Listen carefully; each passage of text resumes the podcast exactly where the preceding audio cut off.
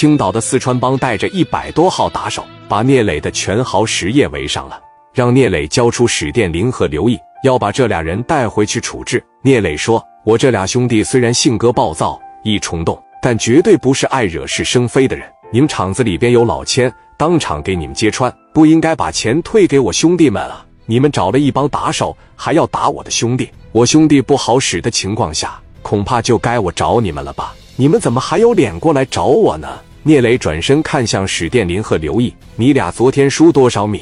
刘毅说：“一人五万，加起来一共十万。”聂磊生气地说：“才抢回来六万啊！你俩真他妈没有能力，怎么没把十万都抢回来呢？你俩没事吧？没有挨打吧？”史殿林说：“我们没有挨打，我们俩人给那八九个全放倒了。”聂磊说：“行，打得好，这也就是我俩兄弟没事啊。”但凡我俩兄弟有一点点毛发受损，我都得去找你去了。事儿我也听明白了，明眼人一看就知道原因。我们换位思考一下。说这些话的时候，聂磊朝着林波和岳彪又走了两步，不卑不亢地说：“我聂磊开个厂子，你过来玩，我找一帮蓝马坑你们，还要找一帮打手打你们，你还手吧？你是觉得你的四川帮大呀，还是觉得我聂磊小啊？带他们一百多人找我家来了，咋的？”你要干什么呢？挺牛逼呗！林波看着聂磊，你要这么说呢，性质就变了。我们是过来要赔偿的，过来把你这俩兄弟带走的。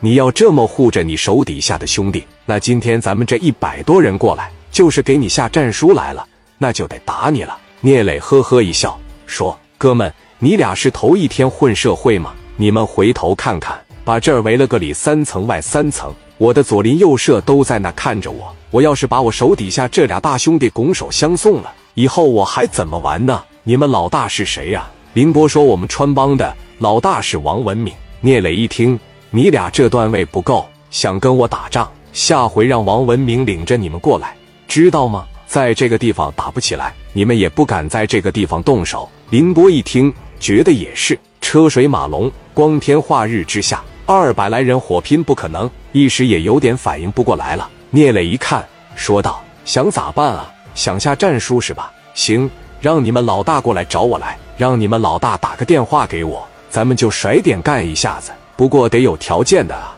要是干不过我，我说的算。我要是干不过你，我任你处置。”林博一听，哎呀，我操，这是真牛逼呀！聂磊说：“这事是南区中山路，我的公司楼下，我说了算。”你不敢打我是肯定的，但是我现在要是脾气一不好，我可能抬手就打你一下。滚蛋！送客！一说送客，聂磊一副眼镜，一转身扭头就走了。